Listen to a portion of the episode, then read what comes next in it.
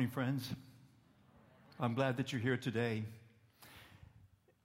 Does it seem to you like there's, a, there's an anger pulsing through our country these days more than usual? Uh, does it seem like that every time you turn on the news or look at, at a, a, a news site, there's new evidence of anger? Maybe in one case it's around racism, maybe in another case it's around a different ideology, or maybe it's because the government did something or didn't do something, but it seems to me like there's this, this pulsing anger through our country these days beyond what, I, what I'm normally used to. But I don't have to look out there at that level to see the anger. I was driving home a few days ago and I was at a stop sign. There was a car in front of me and another car waiting for the stop sign. And, and both cars left at the same time. And, and then one had to suddenly stop so there wouldn't be a collision. There was, it wasn't even close to a collision. And I noticed there was a, in one of the cars, there was a, a mom with her daughter. And instantly she raised her hand, started shaking her hand, and while you couldn't hear anything, the windows were up. She was shouting and yelling, and her face was contorted with anger. And I found myself wondering what the backstory was of that, what had happened that day, or what had happened that week, or maybe in her lifetime that would cause that. But I don't have to look out there at the stop signs. Last year, a company from Houston hired my wife, Marie, to come do a series of teachings to the employees teachings about, about life and how to do life that might help their personal lives, but also might help the company environment. And so she was preparing for one of those weeks. It was a week on anger, and she asked if, you, if she could use me as an illustration for it. It puzzled me, and I said, So you mean as an illustration of how I help people through anger? And she said, No, like two nights ago, like when you were angry. So she was reminding me of that night. I, I had gone to the grocery store to get a couple items, and my goal was to get in and out, in and out fast. And a few of you would resonate with this. The rest of you, forgive me, but, but through the years, I've developed this complex algorithm about when you see the checkout lines, which one goes fastest. And certainly you look at the number of items in each cart and you do a quick math on that. But it's more than that. You, you do, uh, like personal profiling. Like you look at the ages of the people that are in line and you look at the posture of people in line. And if you see a line that like someone's like tapping on their cart like this, that's a plus. That line's going to go a little bit faster. They're in a hurry then. And so eh, this was a no-brainer that night. There were several checkers open, and this one checker, there's only one person there. There was this uh, elderly lady there, just a few items. There's a no-brainer. But as always, I check the other lines to make sure when I'm done, I can applaud myself that the algorithm worked again. So um, I'm standing there, and the checker does their job quickly and then waits for payment. And the lady, for some reason, didn't seem to realize that she would have to pay at the moment. And so she reaches for her purse then and begins to search for a checkbook. But, but search is uh, too aggressive of a word. She began to meander through her purse for a checkbook. She finally finds it, and, and I'm watching. I know what she's doing. She writes, she begins to write K R and then she pauses and looks at the checker and begins a conversation about just some mindless topic. They're conversing. I'm thinking, you got to be kidding me. And so she finally finishes that. She goes back. She's done the K and the R. Now she goes, oh, gee. She stops again. She begins another conversation, another topic, and I'm dying there. Finally, she gets back to it. She, finally, she works through the entire check without more interruption and then gives identification. She's finally done. So I think. But she's turned away. She turns back and says, Oh, by the way, I'd love one of those cold drinks in the, in the refrigerator behind you. And I'm thinking, You're really killing me. And so the person who gets the cold drink, rings it up, and then she realizes, Oh, I have to pay for it now. And so then she begins to meander through her purse for her billfold this time, and then she tries to find the exact change. I should have paid for the, everything to start with. And she finally finds it. She leaves everything. And I, so Marie's reminding me I got home that night and I guess I wasn't happy. And, and she said, but she sounded like just a sweet elderly lady. And I said, yes, but a sweet elderly slow lady. And I said, you don't understand. At her age and the pace she was at, I didn't know if she would outlive the exchange there. And if she didn't, that would really slow me down. And it was that last comment about slowing me down that made me the illustration at the company later on that week. And I could imagine the conversations after Marie's presentation. Man, Marie has a, sounds like she has a jerk for a husband. Wonder what he does for a living. we don't have to look far, do we? Every one of us, if we're honest, we can, we can understand we all experience anger. So we're going to go there today. And, and I think maybe even more so today, this has been planned for a long time, but in the midst of the Harvey recovery, in the exhaustion, the fatigue, and everything, we're all more prone than ever to anger. And maybe you've experienced it. Maybe you've, maybe you've uh, overflowed with some anger at, at times. And so this is key time for us. And anger, as you most certainly would know, can derail our lives. And when it does, there's damage and fallout to people all around us. And we've been teaching in this context of being derailed, and we've said very literally, trains many times have been derailed simply because some of the railroad spikes have been sheared off or dislodged. Uh, disasters have happened in derailment because this has been missing. And so we've said the key for us in, in each topic, in this one of anger, the key will be finding the spike, the main spike, the most important spike. If I can put this one in place, then I will very, uh, be very unlikely to be derailed around anger. So that's where we're going. I need to give credit to Marie. Uh, she's given me a lot of insight here. She has a master's in Christian counseling. She's worked a lot in this area. And so the things that you hear that were helpful, they probably came from her. Uh, the others, not so much. But so anyway, credit to her for what she's given me here. Here's, here's the key passage for us that we'll use today Ephesians 4 26 and 27. Paul is writing, led by the Spirit. He says, In your anger, do not sin. Do not let the sun go down while you're still angry, and do not give the devil a foothold. Three, three big things he says. In your anger, do not sin. He's saying the emotion of anger in and of itself is not a sin just simply to experience anger in and of itself is not a sin. It's how we respond to the anger, what we do with the anger, how we react to the anger that could become a sin. That's very important to know. There's been probably a fair amount of guilt around this room because you felt angry about something. But, but just the emotion of anger in itself is not a sin. That's the first thing he says. Second thing he says is do not let the sun go down while you're still angry. He's saying don't sit on it. Don't let it simmer. Don't let it settle. We've probably all done that at times. We think it'll go away, it'll get better. And Marie's told me the analogy many times it's like taking something stinky and throwing it in the bottom of the trash can, and you think, I'll just cover it up with more trash, it'll go away. It doesn't go away, does it? It gets worse. It permeates everything. And anger is the same way. When Paul's saying, don't let the sun go down, he's saying it, it won't just get better. Address it immediately, address it right away. And then finally, he says, do not give the devil a foothold. He's saying this is one of the areas of life we could become badly derailed upon this one. If anger gets its clutches upon us, our lives can be derailed, and there's massive fallout of that. So let me begin with this. This is, this is the cause of anger. Anger results from experiencing a real or perceived injustice. In every case you can research and look at and navigate yourself, anger is the result, or it results from experiencing a real or perceived injustice. Maybe it's real, maybe what you perceive is right, maybe it's just a misperception, but to you there was an injustice done.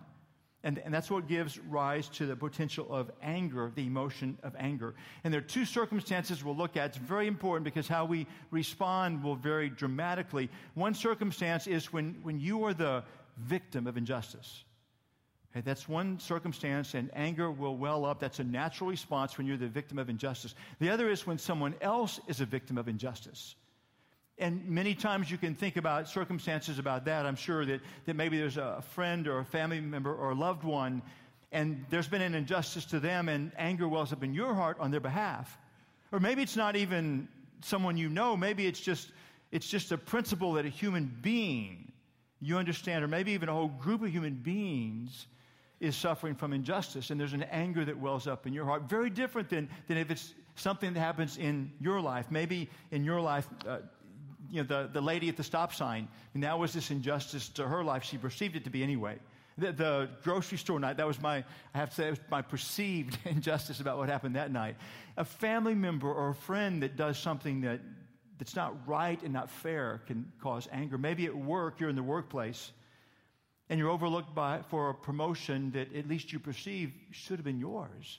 There's this injustice, at least perceived. Or maybe your boss has chewed you out most inappropriately. Very natural for anger to arise about that injustice. Maybe you're at school, you become the focal point of gossip.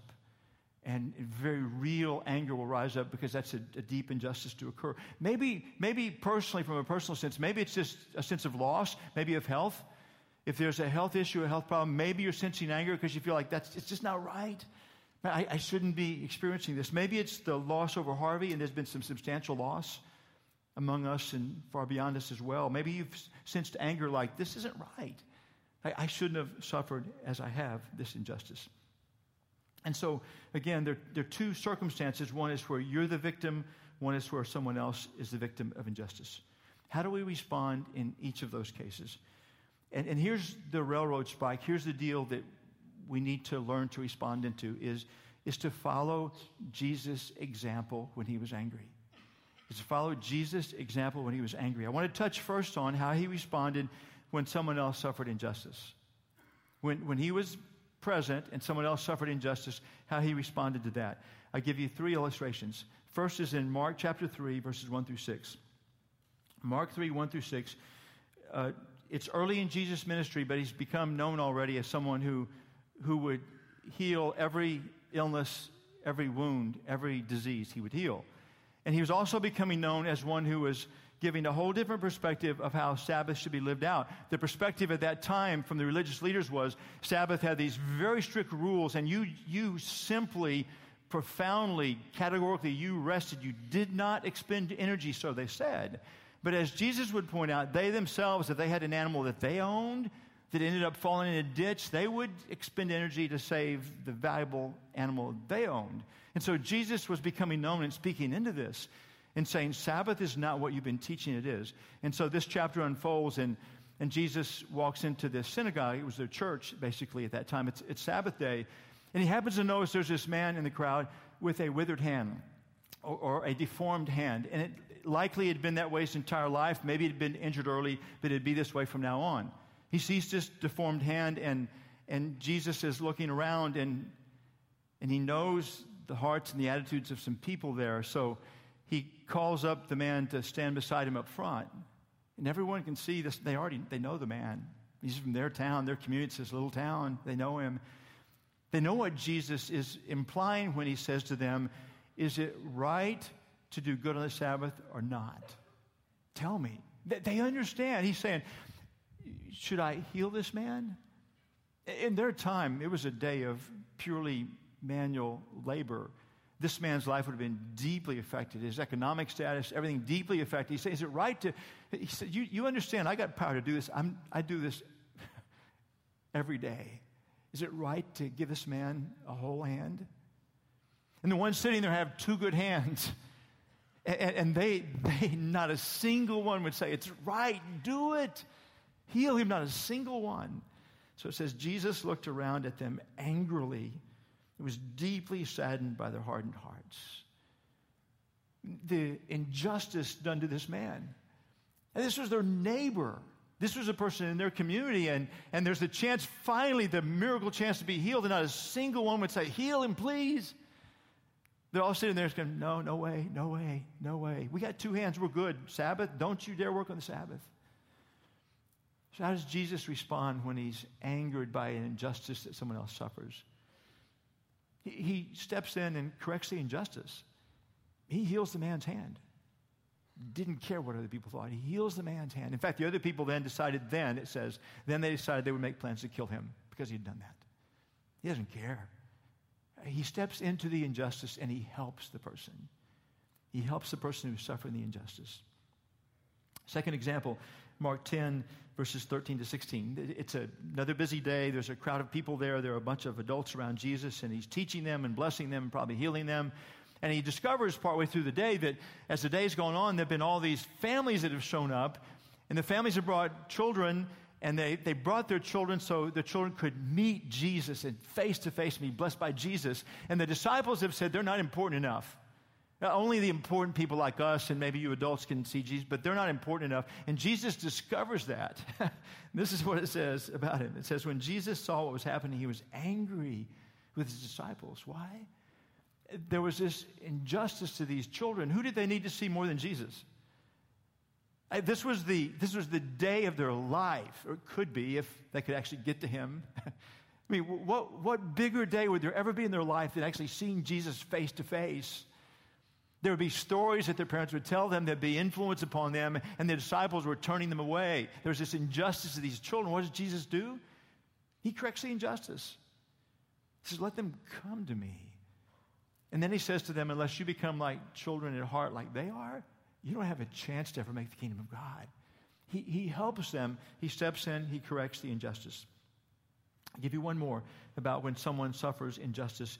John chapter 11, a good friend of Jesus named Lazarus had died four days before. On this given day, Jesus is, is walked to the village where Lazarus' family is. Lazarus' sisters, Mary and Martha, good friends of Jesus, and, and he meets them, encounters them. In particular, in this moment, he's, he's with Mary, the sister, and Mary's weeping, understandably, just weeping and grieving, understandably. And, and around her, all these other people that are weeping and grieving as well.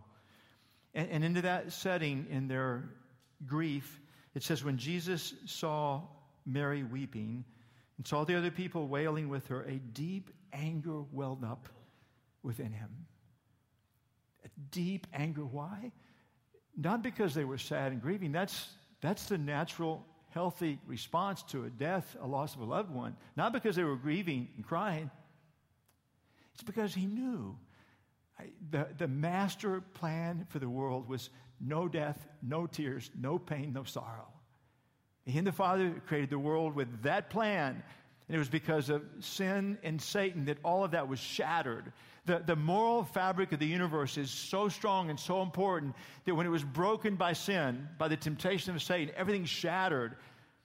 Death entered in for every human being that would walk this planet. Pain entered in. And, and, and he's seen the grief caused by death, which was never intended for human beings. And he's angry at sin and Satan. And he knows what he and the Father are doing. He knows that for everyone that trusts him, there will be heaven to come. And there will be no death there, and no loss there, and no pain there, no suffering. He knows that. But, but he's looking at this planet now, and he's saying this, this, was, this should have never happened. He's angry at sin and death should give you some great comfort if you're grieving or, or sorrowful about anything. Great comfort of Jesus' response to you is, is it would be to say, you know what, I never, never intended this world to be broken by sin. And, and the sorrow and the suffering, I never intended that, but there's a plan for another place. You trust me and you'll have a life without, without another tear. You trust me then. So what he's done, what he does then, so there's this injustice that's been suffered by others. What does he do? He raises the dead man from the dead. he corrects the injustice. He raises the dead man back to life again. He corrects the injustice. Here, here's the guiding principle for us. When anger wells up in your heart or mind because of someone else's um, being the victim of injustice, the, the guiding principle is, is help them help them in whatever capacity you can step in and help them it, maybe it's someone within your life and with your orbit within your orbit and you can very practically help them. I would say this be very prayerful about being sure what you do actually is a help to them. I can reflect times i thought i was helping. I should have paused and asked for counsel and should have prayed longer. I thought i was helping. I was just hurting. Be wise. But but the principle is the same. Help how you can. Help where you can. In some cases, uh, the victim is 3,000 miles away. You don't even know their name, maybe. You just saw an image. And this anger wells up like, no one should suffer that. At the very least, you can pray. And yet, prayer may be the biggest thing of all we could do for someone. The principle is this is when anger wells up in your heart, let it, let it fuel you to help the person who suffered injustice. Bill Hybels, pastor in Chicago, has coined the phrase holy discontent.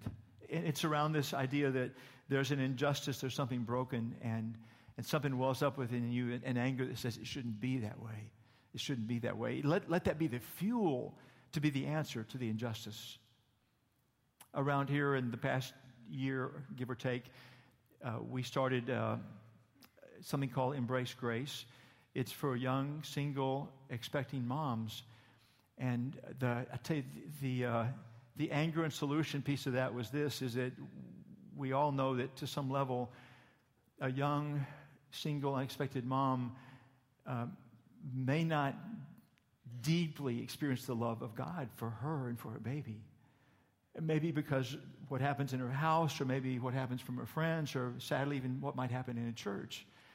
And so there's some people here who had this um, sense that that's, that's an unacceptable injustice. Every young, single, expectant mom should have a chance to deeply know the love of God for her and for her baby. And out of that anger and out of this sense that this is an injustice came this embrace grace here. And so now we're into our second year of doing that to help. In, and it's not big numbers. You, you don't tend to do it in masses. You tend to do it in small numbers. But, but embrace grace came out of this anger and injustice done because there should be this love and grace extended. Infusion is a weekend that we do that we created for married couples. And the genesis of that was an anger about how life and society tends to pull away and make marriage more difficult. It seems like so many places that we have to navigate marriage that, that the pull is toward a bad marriage rather than a good marriage. And there was this sense of this, that's an injustice. Marriage is hard as it is. People deserve this great chance to learn to do marriage really well. And out of this anger at the injustice that, that that's not being done as fully as it could, infusion came out of that. To have this weekend to give people that are married, give them hope, give them help in how to do marriage really well. It came out of this, this uh, righteous indignation, this righteous anger. It just shouldn't be that way. That so much of the pull is is to destroy rather than to build a good marriage. Catalyst is a ministry that uh, we've done for several years, had nearly a thousand people gone through. The genesis of that was there was this, this sense of injustice that someone could navigate all of life, maybe even navigate in church, and never have the best shot at experiencing the love of God and, and, and, the sense of injustice that we ought to have, we ought to have the best shot, the best, the best you experience on the planet of, of an environment and setting where you feel like profoundly loved by God. And out of that sense, this anger that, man, there ought to be a better shot we're doing at that, came this thing called Catalyst. And again, nearly a thousand people have been through it to find that. Let, let when someone else suffers injustice and anger wells up within you, let it fuel you to help the one who suffered injustice. That's what Jesus did. That's what he modeled for us. That's, that's the stake in the train tracks for us is to do that. So what about the other case when where you suffer injustice? The deepest, most horrific injustice of human history was Jesus, the perfect Son of God, nailed to a cross by angry, evil men. It's the ultimate injustice ever suffered. He, he was the one who suffered the deepest injustice. And most of you would realize that while he's, while he's nailed to the cross, he's hanging there in this excruciating pain. At The foot of the cross would be those people that nailed him there, and they're gloating at the foot of the cross. And in Luke 23 34, it says what Jesus' response was. He says, Father, forgive them, for they don't know what they're doing. In that setting of the deepest injustice, as they're gloating, He's saying, Father, forgive them. They don't know what they're doing. And so, for you and I, when we are the victim of injustice, the first step Jesus says is to forgive that person, to forgive them. And I, I don't want to just pass by what that looks like. A year ago, I taught a whole Sunday about forgiveness. Let me recap quickly what it looks like to forgive so, so we're all clear, so we don't try to short circuit something. You, you begin by facing the wrong done in other words, you have to be able to be, you, you become clear about the details of the wrong done. You can't forgive if you don't do that. You wave your hand, say, I forgive, but then the details are going to come back to you. You didn't forgive those yet. You got to face the wrong done. Then you have to face the hurt and pain. In other words, you have to become honest about the cost to you, the emotional cost, maybe the financial cost, the relational cost. You have to become crystal clear. You can't forgive it by waving your hands at. it. If you haven't thought it out and said, I, I, I have counted the entire cost and I'm forgiving all of it, if you don't do that, if you wave your hand, the cost is going to come back to you. You've not really forgiven it until you face it down. Then you need to, to face the resentment and anger and be honest. I, I deeply, I resent the person or what they've done. I'm angry at the person, what they've done. And then you're ready to face the cross. And that's the step of saying, I, I as much as they have hurt me, As, as much as they don't deserve forgiveness, how much more so did I not deserve forgiveness? And yet Jesus died and has given to me as one who follows him. I've been given that. To face the cross and recognize uh, what I have now being called to forgive is so small compared to what Jesus has forgiven me. And then the final step is to determine to no longer demand payback. That's the forgiveness piece. Determine, I no longer demand payback. They don't have to make it right. They don't have to make it up. They don't have to suffer. I simply no longer demand payback. Don't expect the emotions to instantly change. Normally, the, the anger will resurface again. You don't have to forgive them again, you've already done it. Uh, it, it was a decision of the will. You've forgiven them, you no longer hold them accountable. The emotion may come back. And what you should do then is just talk with God and say, I know I've already forgiven them. So, God, help, help my emotions catch up to what I've done. And in time, you will. In time, the emotions will catch up with what you've done. The very first step is to forgive. And then Jesus teaches in Matthew 5 43, 44 to love and pray for them. He says, Love, love your enemies and pray for those who persecute, to love and pray for them.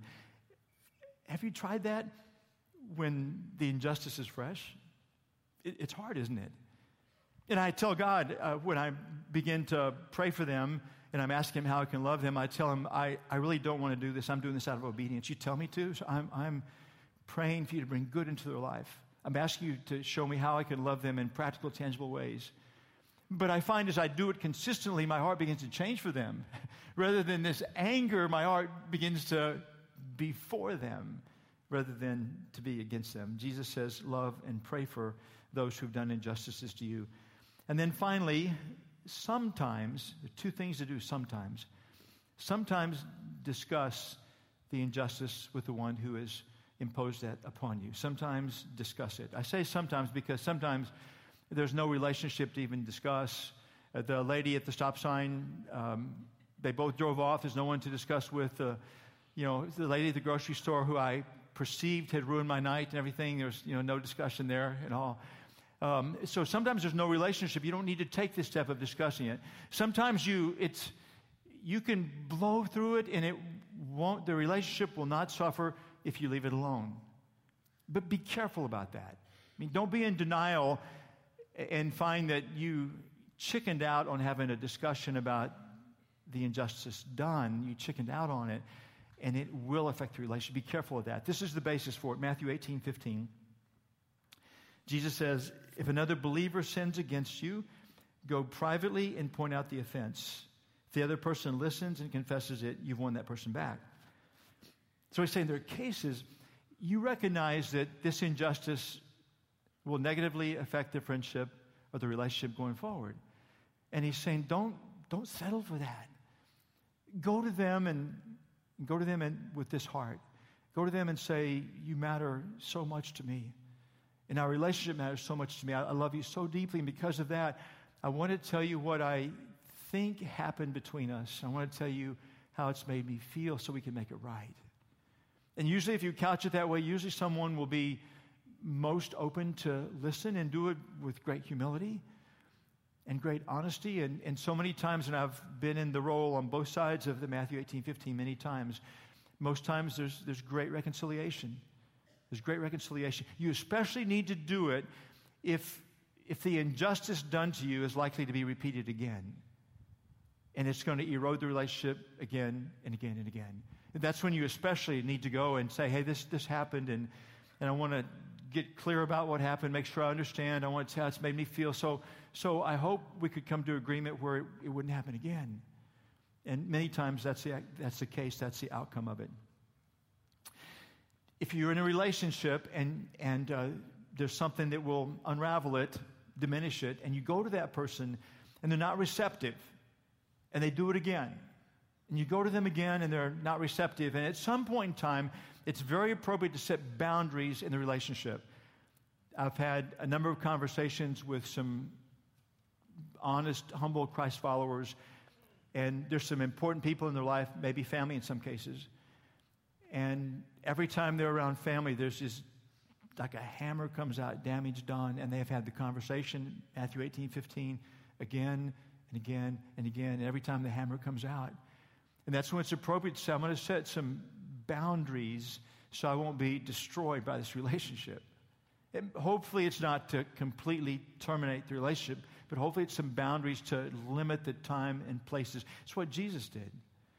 And Jesus selectively spent intense time with his disciples who were teachable, spent very little time with the Pharisees who were not teachable. See, Jesus set boundaries. I'm sure the Pharisees would have loved, man, they could have said, Man, I'm, I'm best buddies with the healer. He and I, they would have loved that. But he set boundaries and, and chose who to spend his time with, and we should do the same as well.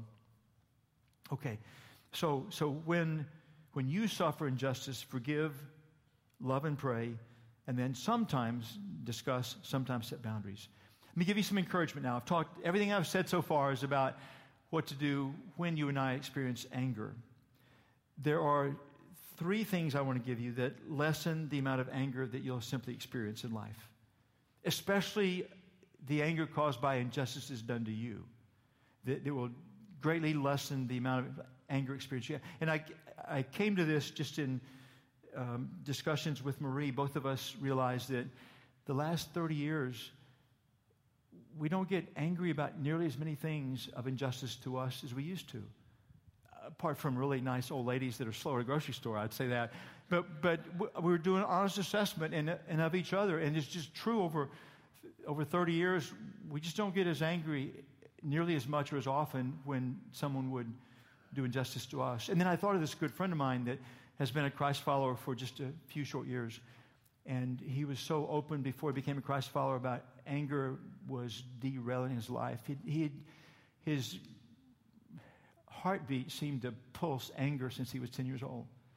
And he said, It's wrecking me, wrecking my marriage, wrecking my kids. And so he became a follower of Jesus just a few short years ago. And, and over time, uh, he's, he's been changed. And his wife says uh, the anger is, is so dissipated, and his kids say that. It's so evident in his life. And, and I want to give you three things that make that a reality, even if you're not intentional about the anger piece of it. One is, is overcoming insecurity. The first topic of this series, Derail, was insecurity, how it can derail our lives. And we said the, the solution is to, to see yourself as God sees you. In other words, if you understand you're the much loved daughter or son of the Most High God, that's who you are. There, there's almost this buffer around you that, that kind of cushions you or, or fends off offenses to you. Uh, there's this strength of you know who you are. And so if someone thinks otherwise, or they say otherwise, or they treat you as less than that, at the core, you know. I, no matter what someone just said or did, I, hey, I, I actually, I know who I am. The most loved son or daughter of the Most High God, it just, it insulates to a degree. And there's less anger that would be experienced. Second is overcoming anxiety. It was the second week of this series about how anxiety can derail our lives. And, and we said the answer to that is to see God for who He really is. Specifically, to see that He is for you, and He is with you. He has all power. And all of the worries we have about what might be or what's happened or what the future will hold and all, if we remember He's for us and with us, He has all power. It, it, it dissipates the anxiety and it leaves so much more energy, so much more capacity to absorb injustices. When all of the emotional energy has been drained out about the worry and the fear and the what ifs and everything, there's, there's not much capacity to absorb injustice. But if, if you're filled up with emotional energy because anxiety isn't that big a deal anymore, you'll experience a lot less anger when injustice comes to your life. And one last thing I would say this is is overcoming fatigue. And I say that especially because of what we've experienced through Harvey. Um, we had a staff lunch on Thursday, and near the end, I asked the staff, How many of you are just bone weary? Almost every single hand went up. And I said, You, you have to find, right away, find a Sabbath day or two to get refueled. As I know the work is endless, the ministry is endless, but, but and, and we really live in the, in the rhythm of Sabbath, but it's gotten thrown off with a storm. And so I was saying to them, you, you have to find, you have to get back now. Because if you're in utter fatigue, you're on one cylinder out of eight. How much good can you really do? And plus, when we're on one cylinder out, out of eight, just the physical fatigue, we're so much more prone to anger, aren't we? A lot of us in this room would say, Man, I, I, I blew up. I experienced anger when I normally wouldn't, just from fatigue. And so I would, if I were to ask for a raise of hands here, if you're just bone weary, I think a lot of hands would go up. And I would say to you what I said to staff um, you, you got to get Sabbath. You, you got to get restored. You got to get refueled. For staff, it's, it's going to mean there are going to be a bunch of people who won't be at work a couple of days this week. It's what they need to do to be whole again. And it's maybe what many of you need to do as well. And then when the injustices come, you'll be much more prepared just to fend them off and not even to experience anger in that. So, so here's some conclusion for us. I want to t- you. I hope you can take this away. Remember that experiencing anger, not a sin to experience it. And don't bear any guilt because you feel angry. How we respond is going to be the key to this. Okay, and then remember to deal with anger immediately. Don't let the sun go down. Deal with it immediately. When you experience anger, the, the spike, the spike is, is follow Jesus' example when, when someone else has suffered injustice and anger wells up within you, let that be fuel to help them. And again, help with wisdom, help with wisdom. Let that be fuel to help them. That's what Jesus always did. When you suffer an injustice, follow Jesus' model and forgive. And do, do the authentic steps to forgive. Love and pray for them faithfully. And then sometimes discuss or sometimes set boundaries. And as you and I step into that, then the chances of us being derailed by anger will go down substantially. Let me pray for us. Father in heaven, uh, thank you for sending your perfect Son Jesus here to walk in our shoes and to experience every emotion that we experience, everyone, including anger. In fact, he, he's experienced everything we have except sin except sinning, which he never did. But everything else, thank you that he walked in our shoes. Thank you we can look at his life even now and see how, when he was here with skin on, how he responded to the anger that welled up within him when there was injustice. Help us, help us realize like the pathway to be, to stay on the tracks, not be derailed with anger when, when we are the victim. Help us remember the pathway that he showed us. And then help us remember when anger wells up within us about the injustice someone else feels. Help us realize that that anger is just like Jesus feels when there's injustice. And help us find the way, the way of wisdom to do what we can to help. Father, I pray this with much love and gratitude and worship. In Jesus' name, amen.